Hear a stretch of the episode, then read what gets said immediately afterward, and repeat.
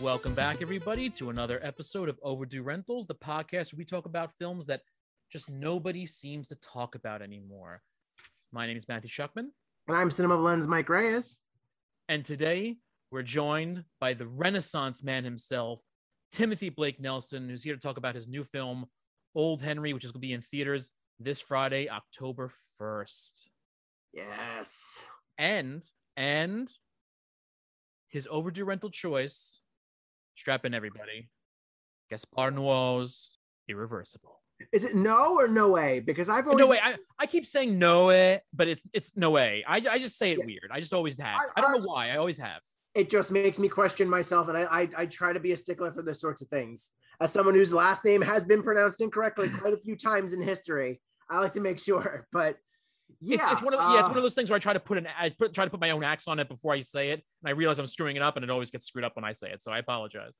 Well, no matter Bar. how you pronounce his last name, uh, this is definitely. I think this is definitely going to be an episode that people. I, I'd like to think people would talk about it, maybe in a good way, maybe in a bad way, but it's it's definitely a conversation starter because Irreversible is a film that, as you will hear us uh, discuss later, because we're not going to get too much into it now. But spo- but there will be spoilers during the talk if you haven't seen it yet. Just so you there know. have to be spoilers because of the nature of this film. There is a big trigger warning on this for anyone who is not uh, let's- who anyone who is not into films about sexual assault. This is the biggest trigger warning we could possibly give to you.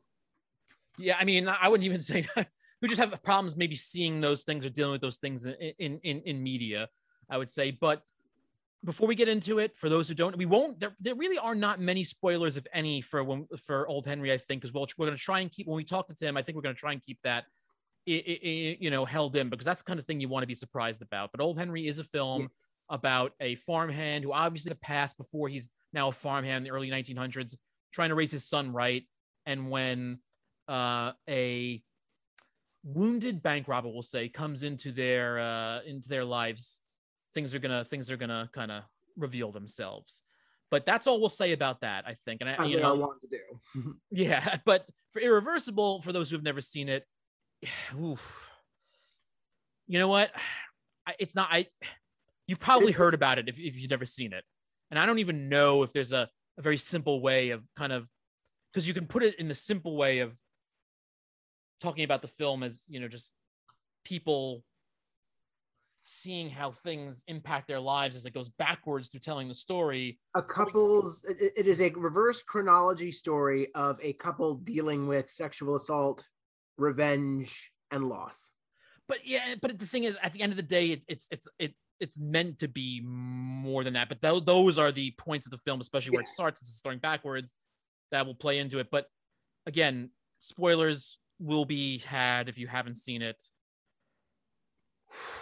it's gonna be a heavy one guys but it's good it's good it's gonna be a good one Yeah, no, no, it is a film. Uh, I, you know what? Let's just get into it because I feel like we're gonna get way, we're, we're gonna go way too far into this, and I, I think Tim's here, ready for us now. So, ladies and gentlemen, without further ado, Overdue Rentals welcomes Tim Blake Nelson at the counter. Tim, come on down. Tim thank you so much for joining us on overdue rentals. It is again an honor to have you here. It's my pleasure. I love the concept. let's let's start off talking about old henry because i like i go into everything trying not to know about it. I try not to read synopses if i can. I avoid trailers. And old henry i was lucky enough to go into without not knowing a thing. And i had such i don't want to say fun times. It's not like it's a fun experience like you're you're going through a comedy but i really enjoyed myself and especially for something that you completed this less than six seven months ago is it kind of weird to like automatically already have it less than a year out and ready for people to see I suppose, in particular, with this movie, it's quite striking because I was involved very early on. I got the script a year out.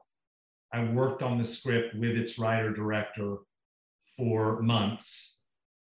I worked on the role for months and months, Mm. researching and working with a lot of the different um, hardware that with which I interact in the movie. Because as an actor, you have to seem like you've been around the the props all your life, uh, and they're they're they're like appendages for you, and that took a lot of work. It's a large role, and at this point, I now learn an entire role before I show up on set. It's just a new way I have working. And then because I was a producer on the movie, along with Potsy Ponciroli, the writer director, and the, the actual producer, Shannon Houchins, uh, and the actual producer, Mike Haggerty. I was more of a creative producer. I was involved in the entire editorial and sound process with Potsy, uh, the writer director. It's his movie. I'm not claiming any authorship. It's absolutely his movie. But truly, I was at the sound mix uh, over the summer in June. And then suddenly in early September, we're premiering it at the Venice Film Festival. That's a very fast turnaround. It's amazing what you can do in the modern age of, of filmmaking with such a quick turnaround because you wouldn't you would never know by watching the finished product like uh, it, like Matthew said it's it is such an enjoyable film, especially if you're a fan of old school westerns, which I really feel is that that is a genre. Maybe it's an overdue genre, so to speak. It's, I mean, it used to be this mythic storytelling device, and now we're lucky if we get a handful in a year. Well, yes. Um, I'll say two things in response to that. One is that while it was a very quick turnaround, a, a tremendous amount of man hours were crunched into that time uh, on scant resources. And I know we always hear about the scant resources, particularly of indie films, and perhaps it grows tiresome because to get to be able to make a film at all is, is such a blessing. So I'm not complaining. I just think it's impressive what Potsy Ponciroli and his team pulled off. And most of what you see was accomplished uh, in camera. So it's not a di- digital effects laden movie. Uh, we couldn't afford that. Uh, the visual effects budget, I think, for this movie was under $20,000, which is uh, usually uh, on a Western, your, your visual effects, when you put in bullet hits and, and, and, and blood, erasing anachronisms from the frame, it, it, you know, they can run into the, to, to, the hundreds of thousands, sometimes millions of dollars. This movie had about a $20,000 budget, and one guy did all the visual effects. One person sitting in his garage in Oklahoma, and that's no joke. Uh, so it, it's it's really impressive what they pulled off, and we're all incredibly proud of the movie. And then it premiered at the Venice Film Festival in the same section as The Last Duel and Dune uh, and, and, Halloween Kills. Yeah. So we were this little little movie swimming in that that uh, uh, great ocean, which was which was which was fantastic. And you, you could tell. I mean, even if even if nobody had that information or knew, you can tell the kind of love that went into it just on how it looks alone. Uh, it, it's just it's just breathtaking for something that is kind of not not not gray in any way whatsoever, but it, it's not trying to be colorful. But you know, I want to go back though because you you were talking about the research you did in preparation for the role, and you know, we're not going to give anything away, but there are actual historical individuals who who are being presented here in one way or the other, and I'm wondering, does the research go into just again, like you were talking about, how how to, how to work with those tools, how to work the land, or is there actually a part of you that goes back, even though it's not going to play a part necessarily in what you're presenting, somebody's real life? Every choice um, that we made, and and that's Potsy as a filmmaker, and that's um, in my work as an actor with Potsy's approval because he's the director, uh, and the makeup guy with whom I've done about a dozen movies at this point, this wonderful talent uh, named David Atherton. Um, everything we did in terms of the whatever this guy does and his entire look was absolutely deliberate okay. uh, and thought out and thought through.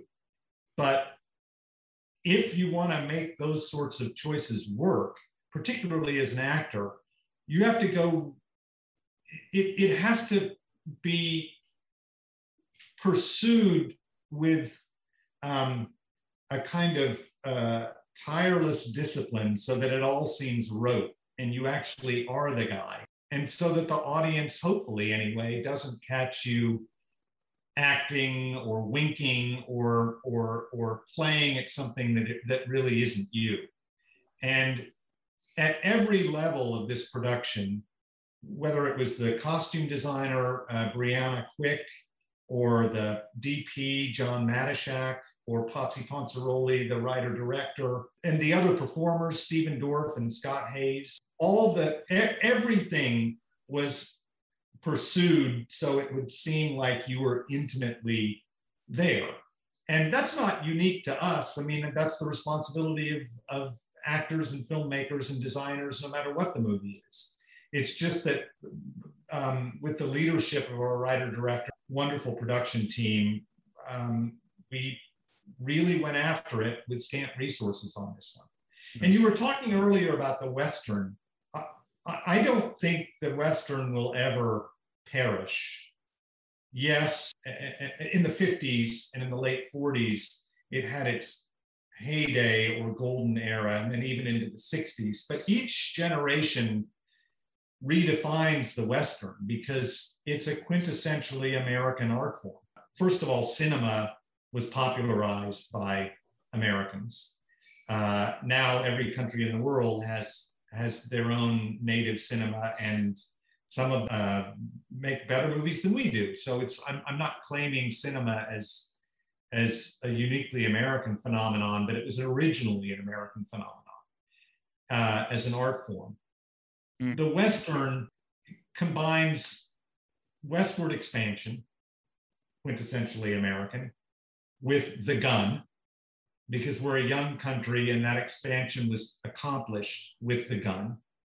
Uh, we're not old like Europe, where it would be the mace or the broadsword. It was, it was the gun in westward expansion with the maverick Western hero, who's the rugged individualist. And that's also quintessentially American, as opposed to the collectivism of Europe. You know, I, I, I think there are arguments for collectivism and arguments for individualism.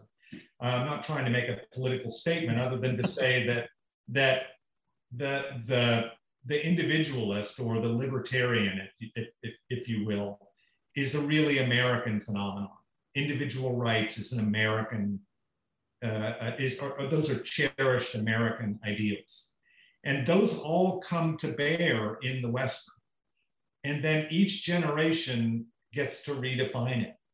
And what I like about our story is that really it's about a guy, my character, Old Henry, who's trying to wall his compound in Oklahoma Territory off from all the violence uh, and corruption of modern of the modern world and protect his son and he learns that he can't do that mm-hmm.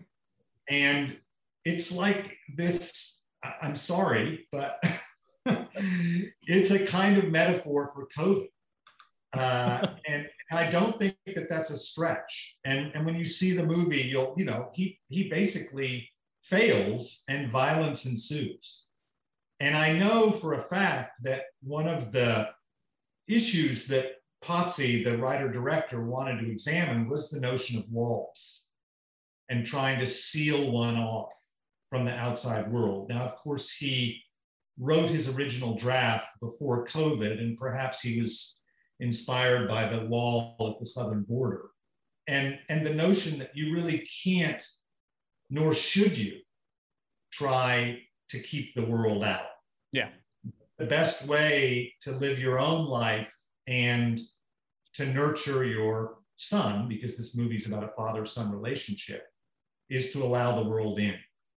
Well, yeah, that just ties into the quintessentially Western notion of, you know, protecting what's yours and standing your ground. And then, like you had mentioned, yes. you know, over the decades, we've seen that notion sort of peeled away in certain aspects. And then every now and then you have something like Unforgiven or even HBO's Deadwood that sort of brings it back onto the radar. And for a little while, it gets that boom, that sort of resurgence. Well, yes. You know, the post war Western, and we'll leave, we'll leave the singing cowboy and you know uh, uh, obviously a genre I love, um, but but we'll leave that behind. We'll we'll leave that shunt that aside and just talk from post-war on. I mean, the first western was was reputedly made in in like 1895, and, and I think it was a short in England. Funnily enough, hmm. um, but let's talk about just post-war. You had good and evil it was a very Manichaean morality good versus evil, white hat, black hat. The, the, the white hat wins and protects the town or protects us all and uh, either stays there to marry the girl and, and, and leaves his uh, rough and rowdy ways behind or he rides off into the sunset. But then in the 60s, with with the counterculture movement, you had flawed heroes. Really, you know, those Clint Eastwood characters like Blondie in Good, the Bad, and the Ugly. He's he's a flawed guy. He has his own code, and he doesn't kill Tuco in the end. But he's a pretty he he probably thinks he's killed Tuco when he leaves him in the desert in that movie. In Few Dollars More and Fistful of Dollars, he's a, he, he can be a pretty downright nasty character. And then you have the Lee Van Cleef characters. Or Once Upon a Time in the West, there's really every character is flawed. And I think in Unforgiven, you're also dealing with a flawed hero. That guy is trouble. And I don't think you have that without the revisionist Western. No. And so while it is a return to the traditional Western, it also relies on the interceding iterations of the genre. And I think that that's where Old Henry tries to fit in. And I think we succeed because the character I play is quite flawed. Well, it, it's it's interesting too because going back to also what you were saying about the idea of you know not walling off the rest of the world and letting it in. To me, at least when I watch it, I see Old Henry very much as an idea of, and this is much what we were already talking about you know him trying to keep his son innocent and that you, you can't do that there has to be a break in that innocence at some point and he doesn't want him to be flawed he wants him to be perfect but you, you have to actually have those flaws to live real life in essence you can't keep yeah. walling it off forever yes and as a parent i very much identify with that because i have all these impulses to protect my kids which makes yeah which makes perfect sense I got, I got, you know, to to to not, you know, veer off because I, I love everything we're talking about, but I want, I'm interested also. Was everything on location? Was that even the indoors, like an actual cabin that was built, or was that on set at one point? It's entirely on location. And I, I should also now mention uh, our production designer, Max Bisco, and our art director, uh, Ruby. The interior and exterior of the house are impeccable and it's about about half of it was there already and about half of it they built with repurposed period materials again on a very scant budget but no there were no sets none whatsoever and it was all filmed within about 10 square miles mm. in rural tennessee uh, outside of Nashville, about an hour outside of Nashville. Potsy Ponciroli knew the ranch. Yeah. And they just did a, a, a, big location deal with the ranch owner, and that house was on it. And they went in and, and uh, augmented it to be exactly what Potsy wanted. Now, with such a tight budget and, you know, quick turnaround, I don't think it's a spoiler to say it's a Western. You get into a gunfight and a rather impressive one at that, I must say. Uh, how long did you have to pull that off? And what sort of prep did you have to do beforehand to make sure it went off without a hitch? Well, there are several gunfights in the movie. The final one, which in a sense is my favorite one, even though it's the least flashy, we filmed in about three hours as the sun was going down on the last day wow. of photography. Uh, so the director was backed in to a very disciplined shooting strategy. And he completely pulled it off. Stephen Dorff and I did our jobs well. Uh, I think Stephen in particular is to be commended for all the bullet hits and the blood in the mouth, but really the credit goes to, to Potsy and his DP. They just knew exactly the pieces Potsy needed. There's no, there was no master shot. So for anybody who knows about filmmaking, if you have a master shot to establish not only geography, but just the just what's going on with everybody in frame, you can always reside back in that master shot editorially if you're missing something. Mm-hmm.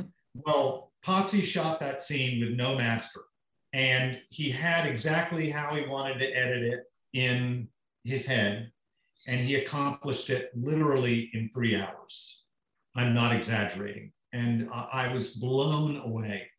Uh, I the, the the only other filmmakers with whom I've worked who are able to think that way as effectively and efficiently are Steven Spielberg and the Coens. I, I, I certainly wasn't expecting it out of a second time filmmaker. Mm. And Steven and I in that gunfight were just completely in his hands taking orders. Wow. Yeah, I have to yeah. say you're making this movie even more impressive just why, why, are they not having you? I mean, no offense to the good PR people that are running, but why don't they have you on the team? Like you could have written the like that just would have been the, the log line. It's like gunfight shot in three hours. Watch it. well, I suppose I am on the oh. team. Uh, Very true. Yeah. Well, it's, it's, it's interesting because you, you did talk about earlier how, you know, look, as for somebody as you, who and again any actor who's maybe maybe that's their only thing they do. They don't write they don't produce they don't do anything else. They're just an actor. You know obviously a good relationship with a filmmaker they're going to have a back and forth they're going to talk about things. But for somebody like you who does have such a rich history as a filmmaker as a writer when you come into any film is it discussed ahead of time saying like how much input of mind do you need? Do you feel like maybe you're stepping on somebody's toes at some point? Where is that line drawn? Well it's different with each project but what i always make clear is that to me, the director is the boss. And I made that clear to Potsy. I said, he said, I want you to come on as a producer. It was his idea, not mine. He said, I want you to come, come on as a producer and be my partner in this. And I said, I'll absolutely do that. The only rule is that you're the boss. So I'll give you my opinion, but I am never, I don't want to be in the position of ever having you feel like I have any kind of power over you because I'm not interested in that. It's not good for the movie. An actor needs to be an actor uh, when he's on set. Hmm.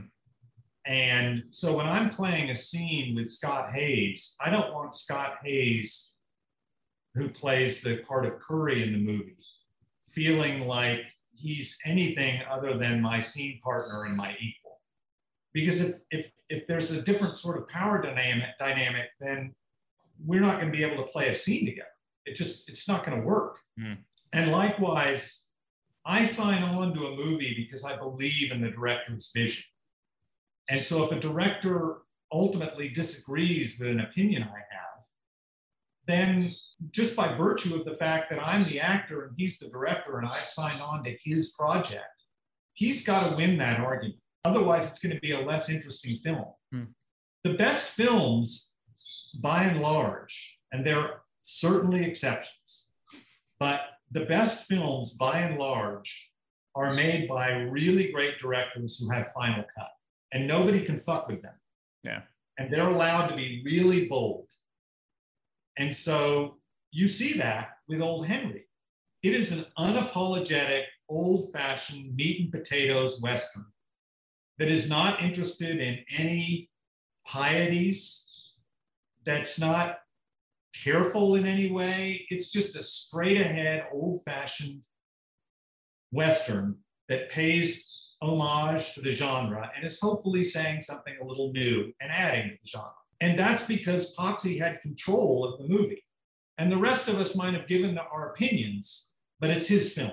And I think that's the essential paradigm for really great movies. And that's a viewpoint that you kind of see thrown to the side in some high profile cases that have been in, that we won't mention, but you know you you see read these stories about certain movies that they're kind of taken from the director on a studio level Well, yeah, so many tentpole movies today are made by committee or made by creative teams at studios who effectively know what the movie's going to be before the director is even hired. Mhm. I was talking with a director with whom I worked recently, I won't name him, who said that he showed up in pre-production and was presented with previs renditions of scenes that he was going to shoot. And he said, Are you kidding me? That's not happening. I'll, I'll look at these, but if, if there's any previs here, it's going to be with my con- consultation. And he wasn't being a brat about it. He was basically saying that's not the way this is going to work. Yeah. But as a result, studios do end up sometimes, and sometimes they don't, thankfully. Yeah. But for these big tentpole movies, they'll hire directors because the director can be instructed what to do rather than because the director is going to bring in his own approach. Whereas when a guy like James Gunn is hired, you have a new take on something. And the, the, the studio is rewarded by that. And you want to say, look, see, this can work this way. Well, maybe that's the, the best part to kind of move into the overdue rental we have today, because while of course it's not going to be a studio film when Gaspar Noé makes it, he's a guy who's going to make the film he wants to make no matter what. And today we're talking about Irreversible, which of course has a, very well-known history behind it, but maybe because of that history, that's why people haven't seen it. I, I love this movie unabashedly and unapologetically. I think it is a work of art, and movies don't have to be works of art, Hmm. but this one is. And I don't think movies have to be works of art to be great films. But this one is a great film, and I also believe it to be a work of art that pushes the boundaries of what the medium of cinema can do. It's one of the most impactful films I've ever seen. It is nearly flawless aesthetically, rhythmically, and from a storytelling point of view. It's innovative in every department, from camera to wardrobe to production design, and especially the acting. And given the striking visual nature of the film, to panegyrize the acting is almost ridiculous because everything else about the movie is so good. But then the acting is tremendous in very long takes Mhm. where you almost feel like you're present with the characters who, even as beautiful as uh, Vincent Cassel and Mona, Monica Bellucci are physically, never seem inappropriately vain. They just seem like the characters they are existing in the reality of the story. Now, all that said, I can understand why people, in particular women, and also gays, might find this movie repugnant. I completely accept that, and I, I choose this movie for your show at some risk because in, in, in the current environment, I don't want to be canceled for liking something that others find offensive. Hmm. So I'll say I get why others find the movie offensive. And I get why critics like David Edelstein, who's really smart critic, uh, found the movie homophobic. I think that everything that happens in the movie, in the way it does, is essential for what the movie is. And that's what makes the movie ultimately as powerful as it is. The lengths to which Gaspar Noé goes in, as an example, a rape scene that lasts about nine minutes uh, in a single shot with a camera that spends a lot of the time just locked off while it's happening. Really, one of the only times it's locked off. Yeah, um, I think that I think all that's essential, but I can also understand the the countervailing point of view. And yes, Gaspar Noé famously is uninterested in any sort of editorial oversight or input.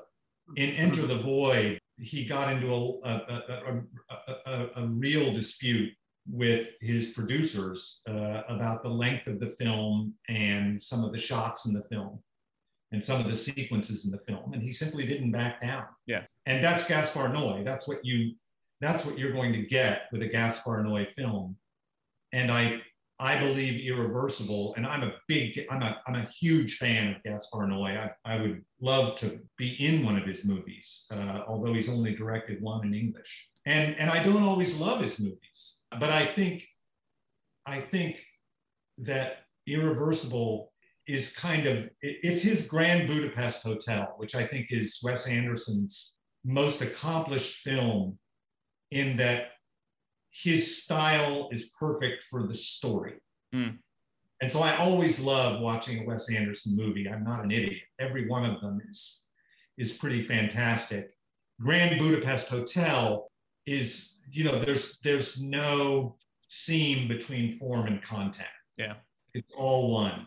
And I believe that that's what Gaspar Noé accomplishes in Irreversible. Oh, absolutely. Like right down to just the score itself inducing the anxiety that only heightens what you're watching on on the screen. I mean, I'll admit, this was my first time watching the movie.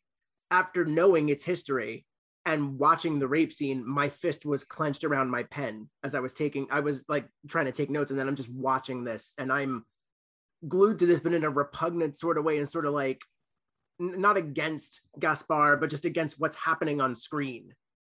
And I think he's just so expert at provoking these human emotions, but very base emotions of what both in what's going on screen and how you're reacting because you want to just step in there and you want to clock this guy.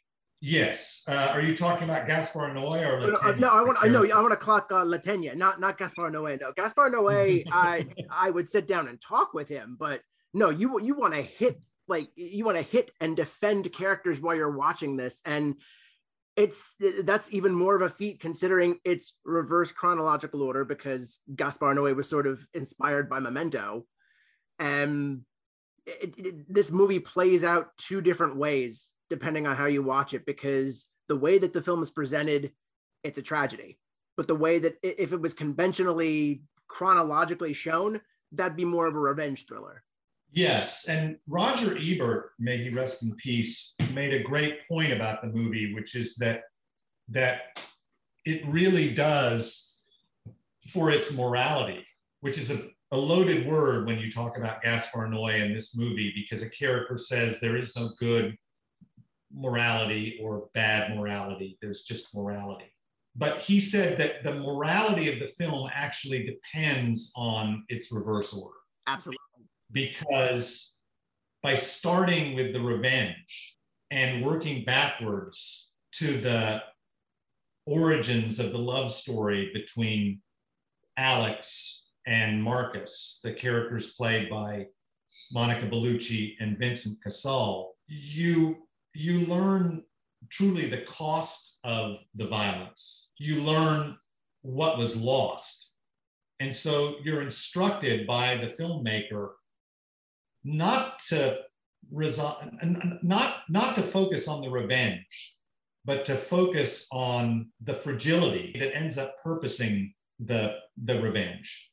And that's a very provocative point to make. By learning the why instead of being satisfied by this culmination of violence, which ultimately I think the film comes down against, in particular because the wrong man is killed. But then you do see this rape scene, which goes on and on and on and on. And the final chronological image of the perpetrator of that rape is him smiling, watching the wrong man getting his face bashed in. You have ultimately a moral point to it all and, and also a, psycho, a, a, a philosophical point about how fragile we are and how fragile love is and how love can contort into violence. That, in the context of the sentiment that's the last image in the movie, um, is are the words "time destroys all things," and you have a really the beginnings. I mean, everything else, and not, not to mention everything else, of, of a very provocative piece of cinema. It's, I mean, there's also like a point of, of realizing too, because I mean, obviously everything's going to change as you start to witness things as they happen, as it goes back and back and back. But as you realize that even in the moment when she's being taken away in the ambulance, that Marcus Marcus isn't as vengeful, revengeful, you know, however you want to put it, until he's approached by the by you know the, the quote unquote street urchin. Yeah, yeah, who who, who kind of put him into it.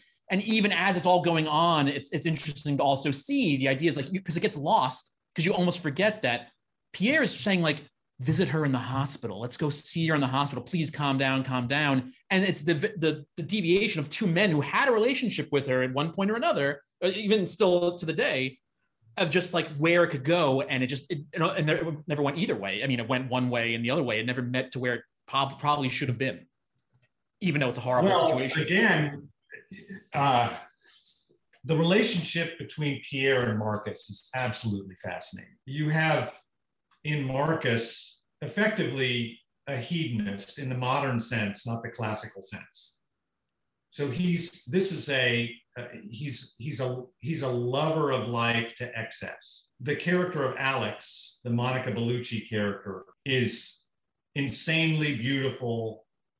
We'll learn eventually that she's a devoted partner who wants to have his child. We also learn that she's very free with him in bed uh, in this incredible love scene that we'll see later in the movie, but of course is early on chronological in the movie that's told backwards. But she's not even enough for this character of Alex, who goes to a party with her and is doing drugs uh, and drinking and hitting on other women. Pierre is a philosopher, literally. He's a philosophy professor. He comes off uh, as a timid, repressed character. And in this beautiful scene in uh, a subway, the two are juxtaposed because Pierre used to date Alex. And he effectively, you know, he it's it's implied that he wasn't impulsive enough. He wasn't a sexual being. He wasn't impulsive. He was too repressed. He couldn't handle somebody like Alex, the Monica Bellucci character. She wanted somebody who was more hedonistic. You have um, the, the Apollonian and the Dionysian. You have a man who lives to excess and a man who depends on self control. But the guy who commits the murder, and it's an absolute brutal murder, and it must be brutal ultimately for the film to make sense. So I'm talking about he bashes somebody's head in with a fire extinguisher until way past when the man is is dead. Mm-hmm. The innermost demons. It's not the hedonist who does that, the impulsive character. It's the Apollonian character the guy who reputedly is supposed to be burdened by too much self-control. Do you do you think because I think again there are a lot of people who never even attempted to see the film because they heard about the rape scene and they're just going to stay away from it. They didn't even, they didn't even hear about the face smashing. They, they, they, they just know that one scene, they stay away from it. Now, of course, I'm not going to say I want people to go watch edited films, but do you think that if there were a version that were cut away that was more palatable to certain people, people would actually sit and watch it, or would it not even be worth it? Because unless you're going to be able to sit through it, it it's not going to get to you anyway. So why why do it? Well, so I've watched the movie many times, obviously, and I'll admit that maybe a third of in a third of my viewings the movie so that's two out of the six times i've seen it roughly i thought okay it is too long the rape scene goes on too long.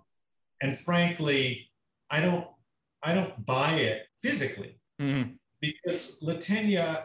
So all right, Le Tenia is is at least bisexual, but probably gay because he goes to the Rectum, the S&M gay club in the movie.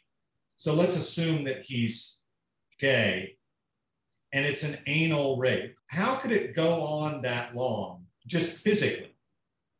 But and and, and so sometimes I think it's too much. But then I think, well, perhaps, okay, perhaps it's partly that he is gay. And so maybe he's not as excited as he would be were it a man.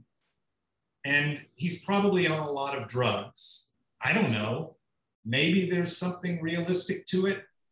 And when I get past that, and when I get past those two out of the six times where I thought this is too much, I think that it goes ultimately, I come down on the side that that it teaches you the cost and violence of the rape to go on that long.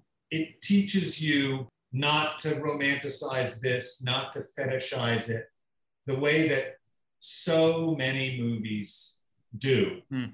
In the name of being anti violence, anti rape, they end up fetishizing it because they don't show you how violent, how costly, how awful it is. And so ultimately, I'm going to say the scene needs to be watched and it needs to be that long because only then does it become as utterly reprehensible and repugnant as the act actually would have been in real life. Would you guys agree? No, absolutely. There there have to be stakes for this sort of for this sort of event. Like if you're going to show a rape on screen, there has to be a really damn good reason, either in story or in stakes. And just what we see in this film, to a to to a cinematic extent, does justify that. So it's not like you're seeing it in vain. It's not salacious. It's supposed to be an inciting event. And Matthew, you don't agree? Oh no, no, I I I, I don't. I feel that you have to see it as a whole if you want to experience what is trying to be said. I, at the same breath, like I was talking to my friend because I, I had a whole run of films yesterday. Actually, I, I had I rewatched it after coming home from seeing uh, Titane, which is you know an experience in its own self. So I'm like, all right, now I'm going to put myself through this. I'll probably skip it. I, I know what happens. I, I I'm just trying to refresh myself, so I'll probably skip it. So I think there's a place. I, the thing is, I want people to witness things, and I want people to understand them because again, the whole point of this film is that even before that happens, it's it's messing with you. And the people who walked out during festivals or walked out when they see it are not going to get the full picture because it's it's doing that on purpose but in the same breath, again, just like you said earlier, I understand where certain people can't deal with it. But you just you want people to kind of get that message, and if they don't see it at least once, they're not going to get that message. Well, if you're familiar with Gaspar Noé, and most people who watch will watch it Irreversible are, mm-hmm. the first moment, the, the the first scene, which as a Jew I like to call it sort of a haftorah for the movie. Um, it it's and the Coens did the same thing with A Serious Man. Uh, it's a completely unrelated scene that, it, and it's the only scene in the movie that doesn't at all advance the plot. But the but but the film needs it. it I think the film needs that scene. Mm.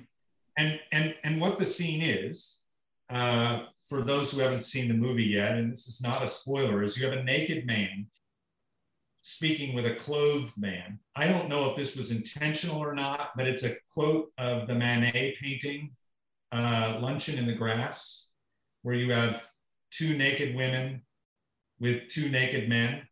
But in the foreground, you have a, a, the, a clothed man and a naked woman, so one of each, um, on the same plane. And the, the staging in the opening scene of Ir- irreversible just absolutely quotes that. I don't, it, maybe he wasn't doing it on purpose, but I think he is. Quoting a painting that was painted by one of the first modernists. The character who's naked is the, a character upon whom the entire first movie that Gaspar Noé made, uh, I Stand Alone, is based. And at the end of that movie, and I did not go with this, even though I'm a complete Gaspar Noé fan, there's a, a kind of tacit, I think, justification of a, a man sleeping with his daughter. And, and in the opening sequence of this movie, he's talking about that. And he's naked with a clothed man. And apparently, you know, you're to infer they've had some sort of a sexual experience together. God knows what it was with the one clothed and the other not. I don't know. And then your movie begins. But I think that's saying to the audience, you've probably seen my first movie. Now get fucking ready. Yeah. and that is probably the best statement any director could make for their second film.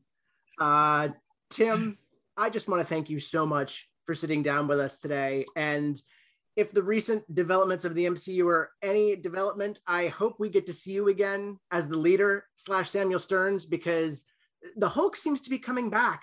And it would be a shame not to see you again. Well, there have been rumblings. We'll see. Ah, well, thank you again. And we may, you know what, we may just have to have you back on for a serious man now that you've mentioned it, because that's on the list. Oh yeah, well, there's, there's so many Coen Brothers films on the list. I would be happy to do that. I I, I was tempted to choose um, a Coen film, but it would have. Uh, I don't know. Have you guys seen Macbeth yet? I'm seeing it on Friday. I'm for Are the you film at the New York festival. Film Festival? Yeah, Are you going to be at the premiere or the press screening? the press screening. Okay, I'm I'm I'll- I'm seeing. I've seen it, but I I'm going to see it again Friday night. Yeah, I'm. Uh, I, I mean, I'm. I'm a mess. I, I grew up. My heroes are Terry Gilliam and Coen Brothers. So like, this is like my life to That me. So life. I'm. Uh, I'm ready. Uh, I, I you will not be disappointed. Thanks again. It was wonderful Stay safe, having you here. sir. Great meeting you guys. But Tim Blake Nelson, ladies and gentlemen, the man. I, I I I like to. I think we we can say safely, and as a compliment, the man's a talker. I really could stay here for another hour with him and just listen because there's Yeah. just the way that Tim talks about Irreversible. As you have heard now, this is a film that deals with the subject of rape, and it doesn't. It deals with it in a very explicit sort of as explicit as you can get in art house without being porn basically like it, it deals with it in an explicit way that gaspar noé gaspar noé is is just he is definitely a a, a provocateur yeah, because you know we we mentioned in enter the void uh there's also love which honestly that's that's graphic but it's not it's not it's it's more it's porn, guys. I'm sorry. Yeah, it's it's mainstream more, porn. porn- it's more pornographic, but the thing is, it's not. At least it's people consenting to activity, and it's more about the nature of love itself. Well, I- Versus, I- oh, go ahead. Sorry. Go ahead. Oh no, I got to hear this. What did you see it in 3D? No, I was gonna say that you know the day we talked to Tim, that night was the New York Film Festival press screening for his for Gaspar's new film Vortex, which stars Dario Argento. Uh, and and and I my I, my colleagues have seen it, and I've heard. I mean, yes, I'm sure it'll be tough for certain people to see, but it, of- of course, it is a lot more tame, I guess, for what you expect from his films. Uh, it's still experimental, but uh, much more of much more of a loving thing than anything else. Well, didn't he also have Climax come out earlier in the year, or like later? Climax last- is, Climax is a lot older now than you think it is. It's a few years old now. Ah, that's the nature of time right now is just so. I don't know, ladies and gentlemen. Yeah, yeah. Sheesh. Well, yeah, no, but but going back, you know, here's the thing: we, we didn't, I didn't get to bring it up, and I kind of was thinking about it the whole time because we did. There is a s- there is a slight connection that could be made between Old Henry and Irreversible, and that's not necessarily why it was chosen as the film to talk to today. It was chosen because that's, a uh, film that Tim loves and wants other people to see. You know, that Yeah. they may not see, but it's an interesting thing because while the characters themselves, especially when it's the the official beginning of their story, the real beginning of their story as of the end of the movie, you know, obviously they've it's not like they've never sinned before or not innocent in a way. But I think the film in a, lot like old Henry is trying to do a little bit, it's about this idea of, you know, gatekeeping innocence. And we spoke about that, but I always thought that irreversible is that idea of this is not what it's meant to be, but I always see it this way, you know, that there's there's no way to regain your innocence. Like I always thought, like, is there a way that you can you can go back to once you've crossed that threshold? Can you go back to it? It's like I thought, like in, in in reality, it's like if we stop making jokes at a certain age, like I think you should be a certain age, and when somebody says the number sixty nine, your response is not nice. You know, it's like you can do it without laughing, and that's regaining my your innocence in a way to me. But irreversible is in a way, it's like once something hits, there's this kind of no turning back.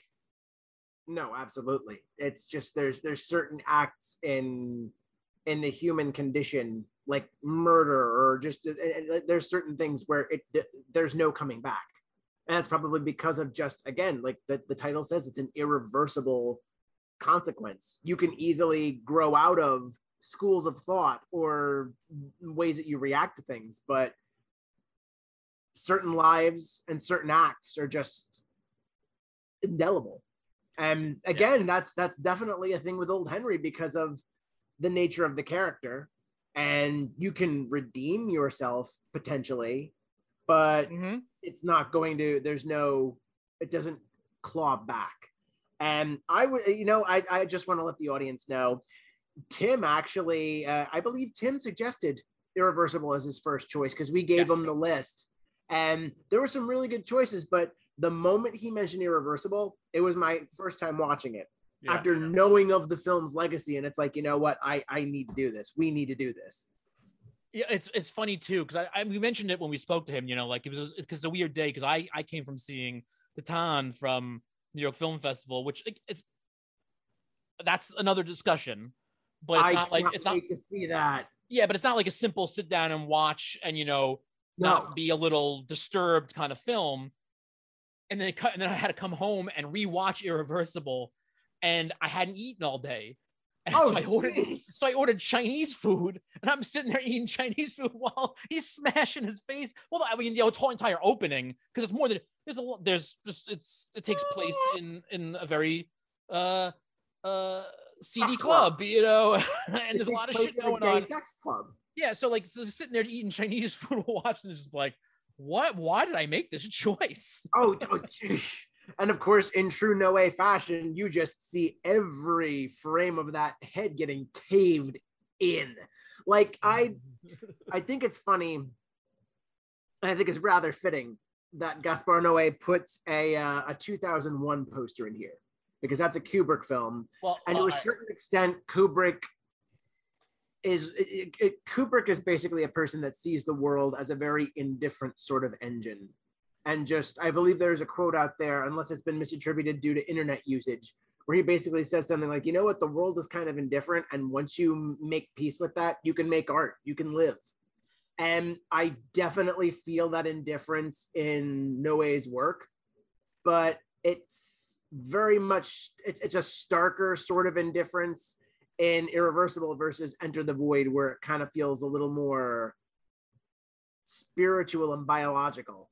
I'm gonna I'm gonna backpedal because the 2001 poster, uh, maybe I'm misreading it, but that is the one thing about the film that actually pisses me off more than anything else.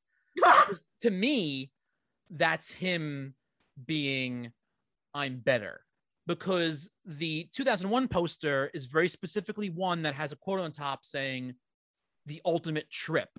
And I think it's it's it's Noé saying that's the ultimate trip. Now, I just took you on the ultimate trip. I think it's him being egotistical. And that's the way I've always looked at it. And that's the way I'm always going to look at it. He could tell me the opposite. And I think that, and I think he'd be lying to my face if he told me the opposite. See, if he did it at the end of Enter the Void, I would kind of see that. But this is, while this is a trip, I may, maybe he's, maybe he was calling out a signpost for the future. Maybe he was kind of like staking it out for himself. I mean, he does use half of Daft Punk to create the the um, amazingly dreadful score and ambiance for this movie. I love how unsettled this makes me feel. I I am not a I, I like to think I'm a positive person. I get along with people. I like to believe in the good in human nature. But I do like getting disturbed by movies because if it's done in the right way, it's an experience. Well, I, I don't know something if, that really gets you to talk. I don't know if you read this believe it if you've read it or not, but you know, the supposed theory, or not theory, I mean, what's what's said to be is is that they put a very specific low tone in the film overall the music that is is actually meant to make you feel uncomfortable hence why people were fainting in the movie theater when they first saw it and stuff like that because it was just too much for them to take because of that low tone. Oh, I read that too, and I totally believe it. This let's let's not forget this is a man who, in order to lift his own camera rigs, and has admitted this on record, coked himself up. The man is dedicated to making you feel uncomfortable, but not to the point where he's just being like a shock jock of directors where it's like, I'm just going to do this because, you know, it's gross, it's nasty. And I'm just, you know, there, there's Yes, a no. difference between what Troma does, which Troma does that, but it does it in sort of a, a churlish sort of way, sort of uh, impish. Like, you know, he- he definitely this- does stuff to push buttons, but he's but it's not it's that's not what he's doing and he's not why he's doing it, but he's going to do it. yeah like it's just he there's a point it's not just i'm gonna make a serbian film and Yeah. totally just you know oh the, like even though they say oh there's a point it's like i've heard from so many people who've seen that movie it's like ah no there's not a point Well, I I mean, I have never actually seen a Serbian film. me I know neither. people have, and I know people have done extensive reviews on it. And I've talked to my friend who actually I've talked to Alec, who we've had on the show, ah yes he he made the point very clear to me. Uh, and maybe we won't talk about it here. Maybe I'll talk about it after because that's if you want to talk about be- reversal being messed up. We, I don't know if we want Oh. to go into a Serbian film at this point. yeah i've heard i've heard how messed up that is Uh, I mean, have you? We'll talk after. yeah Yeah, yeah. Anyway, this isn't the serbian film episode folks we don't know if that'll ever happen I don't think it's gonna happen. I don't think I don't think I'd have a problem watching it to be honest with you. But at this point, it's like why? why it's, it's the same thing with. For those who don't know, I do I don't drink. I've had alcohol before in my life. I've ch- tasted almost every single thing there is out there. I just it's that's not me. And so at now 41 years into my into my lifespan, people will be like, oh well, you know this they have this now. It tastes great. You can do it. It's like why would I start? What's the point?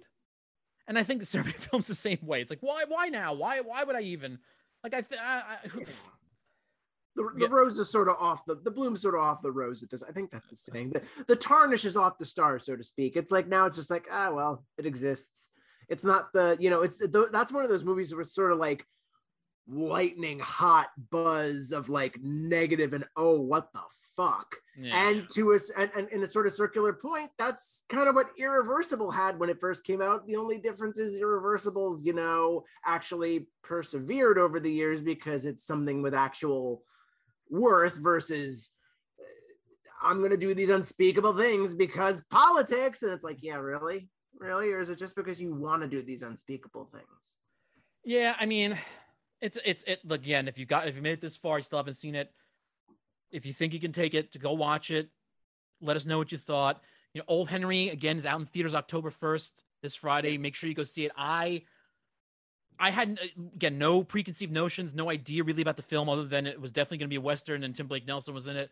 I really enjoyed the film, but it's definitely one of those films that after I started researching it, once I was finished seeing it, I was like, I like this even more because that is Oh, yeah. amazing what they were able to pull off, and that sure that blew my mind. And I am just now, I mean, even more in love with it. And like again, not to try and talk down ever about anybody, uh, because I love Stephen Dorff. I've always liked Stephen Dorff, but he's never Stephen been. I want to get Stephen dorff on this show I- I- he's never been like the the out of the box great actor in my mind like that. He's so good in this movie, so good, so perfect. fantastic. I see. The thing is, I think, I think that Stephen Dorff kind of has one of those personalities where the press likes to play up, sort of, oh, he's like a bad boy, Yeah. and like very much stirring the pot.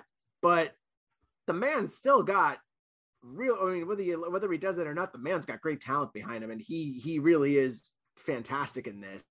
Yeah, And yeah, the more that we, the more that Tim told us about how this came together, I was more impressed. It's like, this is old school Western filmmaking.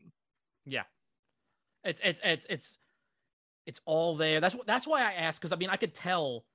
Again, I always think I could tell though, but I could tell that that was not a, st- a sound stage when they were inside the house. But I had to ask. I had to know because while even I I knew I wanted to hear it because that makes me even more just pleased Yeah. with the whole thing. But now's the time for you to go cross irreversible off your overdue rentals list. Go buy your tickets, see Old Henry this weekend. And Mike, if anybody has any inf- needs information information from us, I can talk today. Where can they find us? well, they can find us on Twitter at Rentals Overdue. They can find us on Facebook and TikTok at Overdue Rentals. On Instagram at Overdue Rentals Show. You can also find our show and the back issues of this fine and wonderful enterprise we've put together on anywhere you find major podcasts. We're on Audible, folks. I found us on Audible. Yeah. You could get the in, you could get the audio drama of the unproduced William Gibson Alien 3 script. This is not a promo. I just really need to listen to that. And you could also listen to us. And if you want to send us recommendations, reviews, love letters, poison pen letters, letters that can only be read in reverse order, send them to us at overduerentals at gmail.com. Thank you so much for joining us. Bye bye. Bye bye.